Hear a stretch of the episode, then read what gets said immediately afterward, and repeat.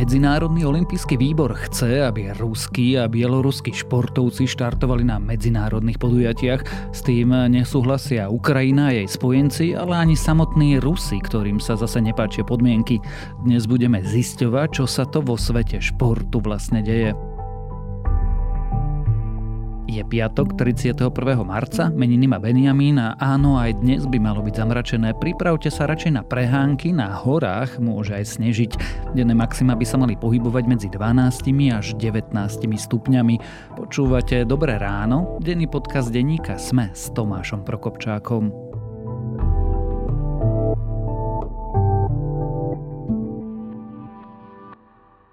Dobrá správa na dnes. Psychológovia aj nutriční špecialisti sa spojili v projekte s názvom Chuť žiť a pomáhajú mladým ľuďom, ktorí našli odvahu bojovať s poruchami príjmu potravy. Doteraz odborníci v rámci projektu poskytli viac ako 6000 hodín psychologického alebo nutričného poradenstva. Pomoc je dlhodobá a prebieha formou osobného kontaktu alebo online v skupinách a je tak dostupná na celom Slovensku. Rozhovory pod dohľadom odborníkov s rovesníkmi, ktorí majú rovnaké problémy, dodávajú ľuďom nádej a odvahu v to, že môžu viesť iný, lepší život. A to bola dobrá správa na dnes. Dobré správy na každý deň vám prináša Slovenská sporiteľňa. Aj vy ste odvážnejší, ako si myslíte. Budúcnosť je vaša.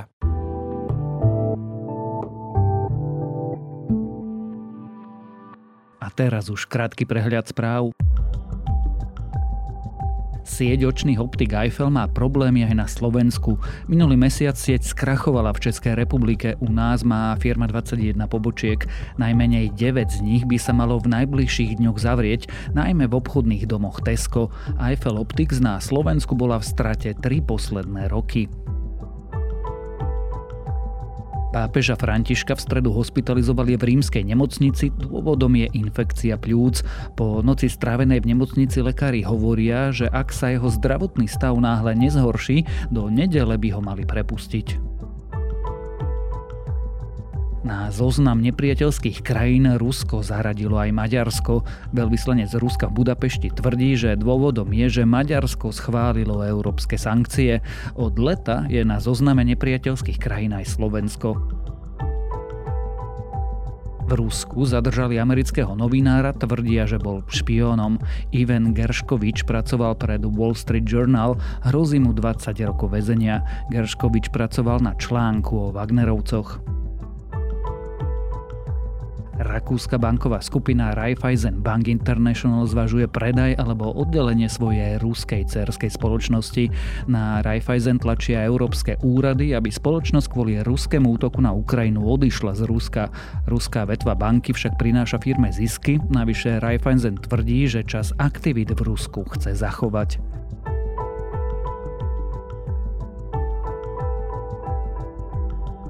Ak vás správy zaujali, viac nových nájdete na webe SME.sk alebo v aplikácii denníka SME. Nahnevaní sú všetci. Medzinárodný olympijský výbor by chcel, aby sa na súťaže vrátili športovci z Ruska a z Bieloruska, aj keď bez štátnych symbolov. Ukrajinci aj viaceré západné krajiny hovoria, že je to neprijateľné, aby športovci podporujúci vojnu a Putina s nimi vôbec súťažili. A ruskí športovci zase hovoria, že neprijateľné sú pre nich tie podmienky. Čo sa teda v športovom svete deje a ako bude vyzerať najbližšia olympiáda, to sa už budem pýtať reportéra Sportnetu Miloša Šebelu. Medzinárodný olympijský výbor na čele s Thomasom Bachom hľadá cestu, ako dostať ruských a bieloruských športovcov na medzinárodnú scénu. Medzinárodnému olympijskému výboru zrejme vraždenie na Ukrajine neprekáža. Odporúčil totiž návrat ruských a bieloruských športovcov do medzinárodných súťaží. MOV odporúča medzinárodným športovým federáciám, aby umožnili súťažiť ruským aj bieloruským športovcom. Toto rozhodnutie by sa netýkalo družstiev a miešaných tímov, ale len individuálnych disciplín. Zatiaľ sa to však netýka budúcoročnej olympiády v Paríži. Miloš, čo povedal vlastne v útorok Medzinárodný olympijský výbor? Medzinárodný olympijský výbor v útorok si spravil alebo vyzval športové federácie, aby si spravili takú anketu. Dá sa povedať, že poviem to tak veľmi, veľmi zjednodušene, aby to znelo tak zrozumiteľne, že priatelia, poďme sa baviť o tom, že čo keby sme zavolali týchto športovcov naspäť za takýchto nejakých podmienok. Thomas Bach už pred vyše mesiacom prišiel s iniciatívou preskúmať možnosti štartu Rusov a Bielorusov v Paríži, pričom argumentoval rešpektovaním ľudských práv všetkých športovcov. Športovci s ruským a bieloruským pasom by mali súťažiť pod neutrálnou vlajkou iba v individuálnych súťažiach, nesmú mať prepojenie na armádu či bezpečnostné agentúry, podporovať vojnu a musia splniť antidopingové požiadavky. Striktne by sa mala pri medzinárodných súťažiach v prípade športovcov z týchto krajín dodržiavať absencia národných symbolov, hymny a národných farieb.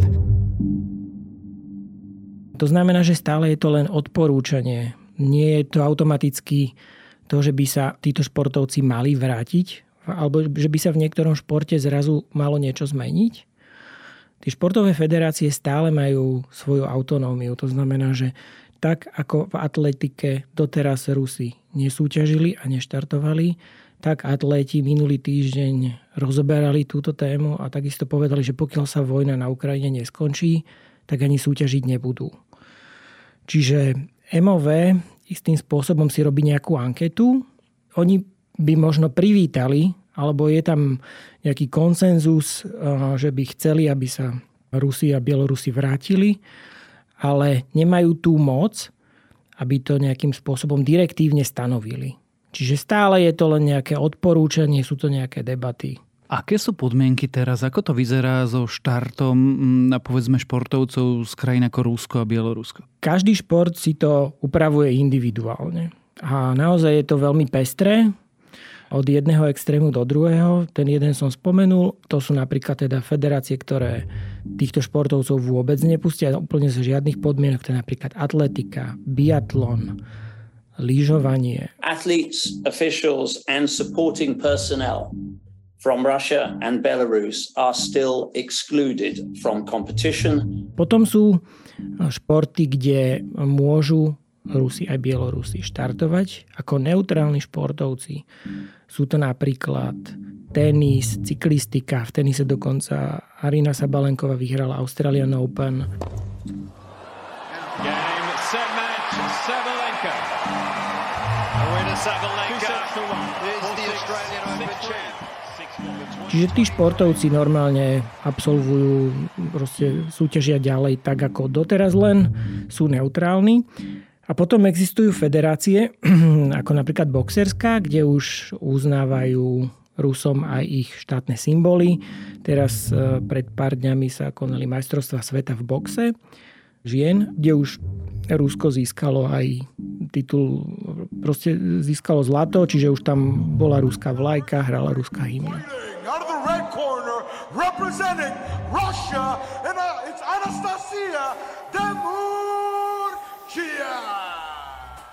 Ty si povedal, že Medzinárodný olympijský výbor si to vie predstaviť pod nejakými podmienkami. Čo sú tie podmienky? Tie podmienky sú celkom striktné. Tá prvá je, alebo taká všeobecná, že za žiadnych okolností sa nesmú na medzinárodné súťaže vrátiť tímy.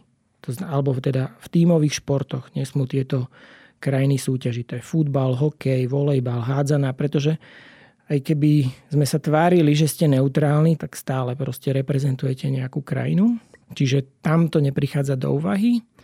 Čiže ak sa vrátia tí športovci, tak iba individuálni športovci, ktorí by nemali za žiadnych okolností v minulosti podporovať ruskú agresiu na Ukrajine. To znamená, že žiadnym spôsobom nepodporovali, nezúčastňovali sa akcií s Vladimírom Putinom alebo nemali na sebe tie symboly Z.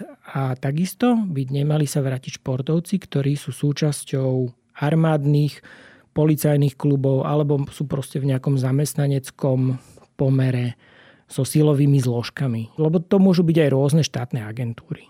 Skôr než sa opýtam, či takí športovci vôbec v dnešnom Rusku môžu existovať. Ako si vlastne MOV predstavuje, že to bude zisťovať? Že ako by chcelo lustrovať každého jedného ruského prihláseného športovca, či niekedy niekde na TikToku nenahral video, kde podporuje čokoľvek? No, toto je to najlepšie vlastne, že MOV nebude sledovať tie podmienky, pretože to bremeno prenáša na federácie. To znamená, že oni len hovoria, že takýto je rámec a poďme sa o tom rozprávať za takýchto podmienok, ale v skutočnosti to preosiať tých ľudí bude musieť každý šport zvlášť. To znamená, že keby toto mali riešiť tenisti, tak teraz tenisti by museli istým spôsobom lustrovať. Čiže tento proces ani neexistuje, bol by extrémne komplikovaný. Neexistuje na ňo ani žiadny postup, čiže aj federácie budú samotné teraz zvažovať, že ako sa k tomu postavia. Je nereálne lustrovať doslova stovky, v niektorých športoch proste obrovské množstvo tých športovcov. Veľmi zjednodušený systém v Lani bol v Medzinárodnej automobilovej federácii, ktorá spravila jednoduchý dotazník alebo formulár, kde vlastne kto chcel súťažiť, tak musel vlastne sa podpísať, že odsudzujem ruskú agresiu na Ukrajine a veľmi, veľmi jednoduché myšlienky vlastne podpísať. Ale ruskí pretekári to odmietli, pretože v Rusku by sa vlastne dostali do pozície, že sú proti tejto vojne, čo zase v Rusku je trestné. Takže oni tvrdili, že to je vlastne namierené proti ním a nič také nepodpíšu. Nie je to démové, zbabelé a žalibistické, že vlastne si vymyslí pravidlo, ktoré nechá vynúcovať niekoho iného, vedúc, že sa to vlastne ani nedá zistiť. Určite je to taký falošný kompromis. Dá sa povedať, že tie podmienky tak stanovili dosť prísne a vedia, že vlastne Rusi to nesplnia. Ale druhá vec je tá, že MOV ani na to nemá štruktúry, ani nemôže to ono vyžadovať. Aj tak ten samotný šport sám si musí organizovať svoje súťaže. Vlastne takto v tom športe chodí, že peníze za svoje veci, za svoje kvalifikácie, za tieto postupy, súťaže zodpovedá sám. Čiže on sám rozhoduje, kto môže štartovať na Grand Slamoch, kto môže chodiť na turnaje. Čiže každá tá federácia má vlastnú autonómiu a sama sa môže rozhodnúť. Preto vlastne MOV istým spôsobom naozaj robí len anketu teraz, že aká nálada je v športovom hnutí a ako na to zareagujú tie federácie. Niektoré sa už vyjadrili, napríklad tá atletika teda, a môžem povedať, že aj biatlon, ktorí povedali vlastne, že za žiadnych okolností, pokiaľ sa vojna neskončí, tak Rusov a Bielorusov nepustia na súťaže. Prečo to MOV robí, aj keď to je iba anketa, keď sám si povedal, že vlastne tie podmienky sú nepriateľné pre tých Rusov a Bielorusov, to nevedeli, že vlastne výsledkom bude iba škandál? Je súčasťou charty MOV, teda že nemôže nikoho diskriminovať.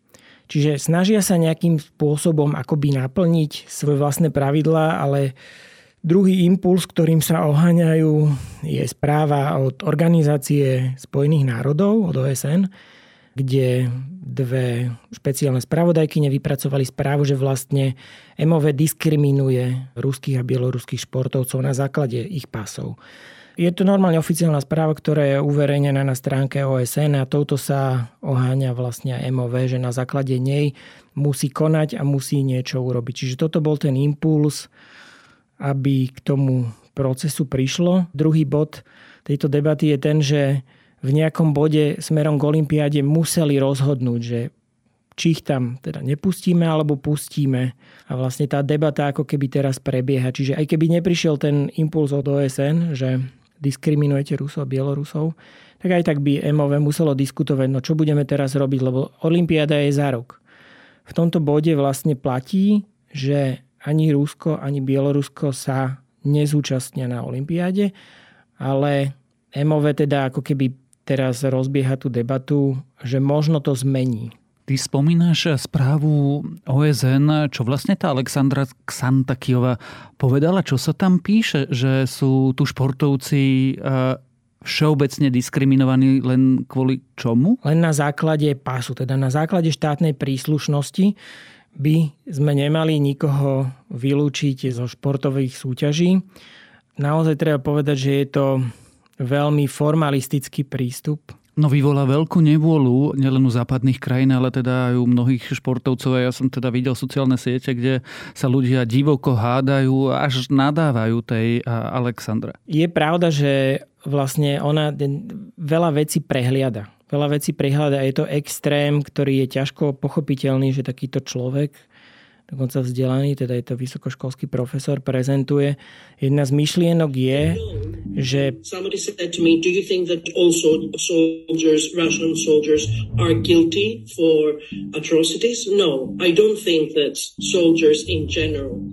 ruskí vojaci, ktorí bojovali, by tiež formálne, podľa nej, sa mohli zúčastniť súťaží, pokiaľ sa nedopustili nejakých ťažkých zločinov. To nemyslí vážne. Smrteľne vážne. So I don't think that it makes sense to exclude all Russian soldiers and all Russian military. Again, it is a blanket prohibition. Vlastne s týmto vystúpila na tom fóre, tak toto prezentovala. Ruskí vojaci sa podľa nej môžu zúčastniť športových súťaží, pokiaľ nespáchali nejaké veľmi ťažké zločiny, pretože ona to, teda tú situáciu vníma tak, že oni nie sú za to zodpovední a za to sú zodpovední za celú vojnu vlastne ruské politické špičky. To je ako povedať, že členovia komunistickej strany Československa vlastne nie sú zodpovední za zločiny komunizmu, pretože nie každý z nich zastrelil niekoho na hranici. Je to presné. Najsmutnejšie na tom je, že vlastne toto je názor a postoj, ktorý prezentuje OSN. Spoločnosť, ktorá má tiež takým rovnakým spôsobom chrániť Ukrajinu. Čiže je to absolútny nonsens a vyvolalo to veľké emócie aj teda na strane Ukrajiny a ďalších európskych krajín. Ako reagovali najskôr teda Ukrajina a spojenci Ukrajiny?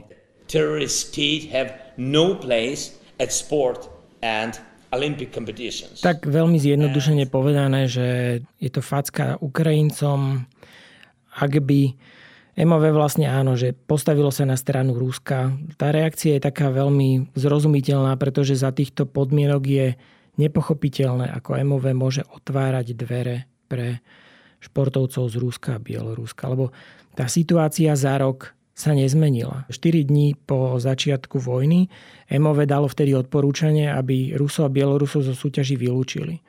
Za tých 13 mesiacov tá situácia sa nijako nezmenila, dokonca je ďaleko horšia. Poznáme proste množstvo prípadov, čo všetko sa stalo na Ukrajine, aká brutálna vojna tam prebieha a napriek tomu po 13 mesiacoch MOV sa snaží z toho vycúvať, sa snaží zmeniť svoje rozhodnutie, preto je to pre mňa nepochopiteľné absolútne.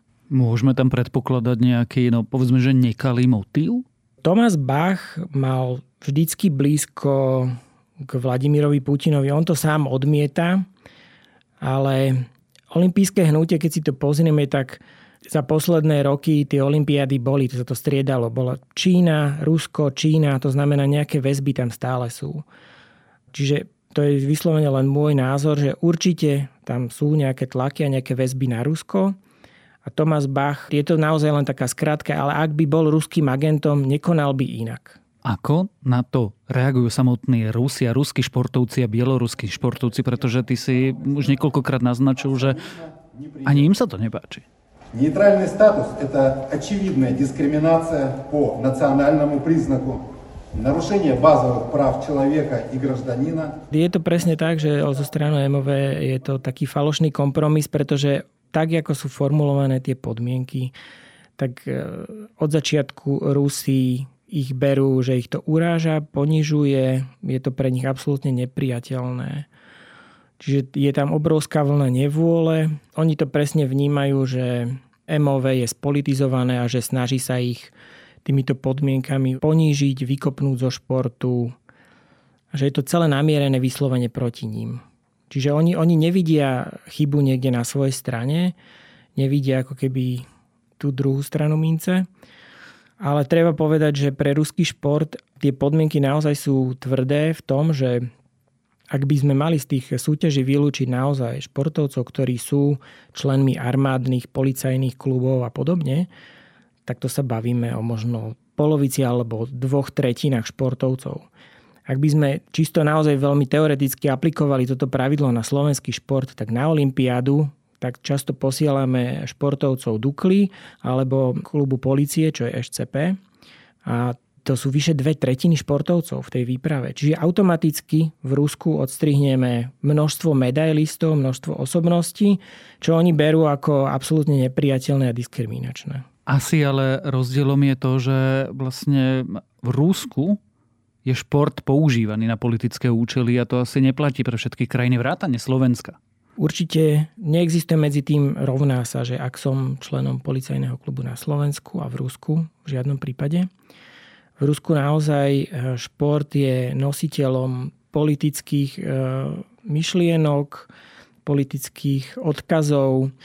Vlani, keď Vladimír Putin mal v marci veľký, obrovský meeting na to, aby vlastne vysvetlil tú vojnu a snažil sa vlastne získať podporu, tak s ním na pódiu stálo niekoľko olympijských víťazov, športovcov, ktorí ako keby dávajú mu legitimitu. Takisto vlastne ruský hokejový zväz vydal nariadenie, že na zápasoch KHL musia všetky kluby propagovať, vtedy teda sa to volalo špeciálna vojenská operácia, a musia ukazovať počas prestávok na informačnej kocke symbol Z. Na všetkých štadiónoch boli obrovské transparenty, kde boli rôzne posolstvá ako za víťazstvo, za Putina a podobne. Čiže ten hokej alebo šport je naozaj nositeľom silných odkazov a v Rusku reálne sa ten šport zneužíva na propagandu. Čím pozdravujeme všetkých slovenských hokejistov, ktorí tvrdia, že hrajú v KHL iba hokej. Podľa teba osobne by mali Rusi a Bielorusi súťažiť na olympiáde budúci rok v Paríži? Som veľmi malý pán na to, aby som vynášal súdy v tejto otázke, ale samozrejme mám na to svoj názor. To riešenie by určite nebolo ideálne, ale ja by som to zakázal paušálne pre všetkých Rusov aj Bielorusov, aby štartovali na olympiáde, pretože aj v minulosti Rusko porušilo olympijský mier a teda vieme, čo všetko sa odohráva na Ukrajine, aká brutalita tam prebieha. Množstvo ukrajinských športovcov zahynulo počas vojny, sú ich vyše 200, a sú zbombardované a zničené ukrajinské športoviská. Je zázrak, že niektorí súťažia, štartujú, proste za akých podmienok dokážu oni vykonávať svoje povolanie. Čiže ja by som paušálne naozaj vylúčil Rusov a Bielorusov, s malou, naozaj malou výnimkou. A možno sú jednotky športovcov tejto národnosti, ktorí existujú a tých by som riešil doslova tak, že by mohli súťažiť na olympiáde v tíme utečencov. To znamená, pokiaľ športovec, napríklad tenistka Daria Kasatkinová, ktorá je Ruska, 2 roky v Rusku nebola. Myslím, že v Lani alebo predvlani sama spravila coming out, to znamená, povedala, že je lesba, čo je v Rusku takisto trestné. Nie je v kontakte so vlastnou rodinou. Je to športovec, ktorý nemá žiadne napojenie na ruskú vládu, na ruský šport. Ona zastupuje sama seba. Pokiaľ by takíto športovci vyjadrili túžbu a vôľu alebo kvalifikovali sa na olympijské hry, tak v tíme utečencov, ktorý je doslova len o samotnom príbehu toho športovca, nereprezentuje žiadnu krajinu, kľudne nech tam sú. A nech tam sú takíto športovci. Ale to sa bavíme naozaj o jednotkách. Ja neviem, či ich by bolo 5, 7, 10. Je jedno, ale je jednoduchšie nájsť takýchto športovcov a zabezpečiť, aby sa na tie olympijské hry dostali, ako prehosievať stovky a stovky športovcov z Ruska, či sú v CSKA, či sú v Dyname, či sú zamestnanci Rosgvardie, alebo či niekedy mali na sebe symbol Z. Čiže je oveľa jednoduchšie hľadať tie príbehy ako keby z opačnej strany. Keď všetko, o čom sme sa tu teraz rozprávali, zhrnieme, môže sa stať situácia, že budúci rok na olympijských hrách v niektorých športoch Rusi štartovať budú, napríklad v spomínanom boxe, a v iných nie? Určite sa to môže stať. Určite sa to môže stať. Aj prezident Ruského olympijského výboru povedal, že vie si predstaviť, že by napríklad tenisti štartovali. Lebo ten tenis prebieha bez nejakých veľkých drám, bez nejakých veľkých emócií. Normálne Rusi štartujú, Bielorusi štartujú, dokonca vyhrávajú turnaje, darí sa im. Čiže ak by súťažili v Paríži na tenisovom turnaji, vôbec by ma to neprekvapilo. Sú športy, kde tomu môže prísť, ale určite to nebudú všetky športy a skôr si myslím, že tých športovcov bude výrazne menej.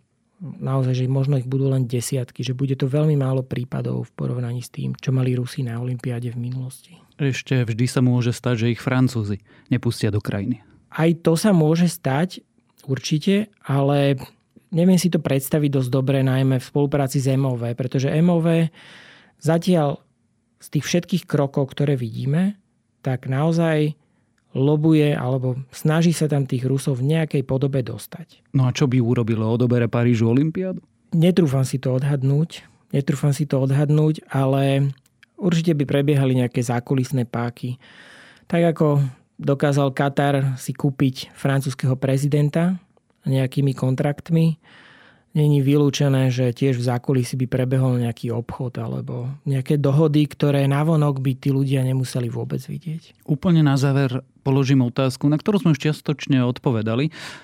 Budú alebo nebudú na budúcoročnej olympiáde štartovať ruskí a bieloruskí športovci? No, v tejto chvíli platí, že MOV ich z nich vylúčilo z tej olympiády, ale je vidno ten trend, tú vôľu, aby ich tam teda MOV v nejakej podobe pretlačilo. Čiže môj odhad je, že nejakí športovci z Ruska, Bieloruska tam skutočne budú štartovať, ale skutočne je veľmi ťažké teraz predpovedať, že v ktorých športoch, v akom počte a za akých podmienok. Lebo naozaj sú športy, kde to vyzerá veľmi pravdepodobné a sú športy, kde k tomu nepríde, pokiaľ sa neskončí vojna. Hypoteticky sa to môže stať už pred olympijskými hrami, čo nevieme nikto z nás odhadnúť.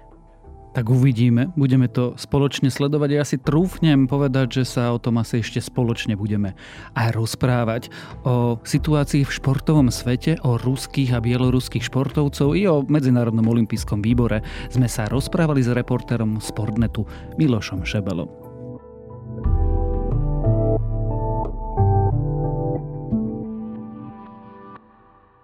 Som Martin Pribila a ako architekt ekodomov hľadám spôsoby, ako ušetriť. Začnite aj vy využívať elektrinu zo slnka. Nespotrebovanú elektrinu z vašej fotovoltiky si uložíte do virtuálnej batérie a využijete ju kedykoľvek budete potrebovať. Vodne aj v noci. Tú najvýhodnejšiu virtuálnu batériu získate od ZSE. Môžete ju mať k akejkoľvek fotovoltike na celom Slovensku a šetriť ešte viac. zse.sk.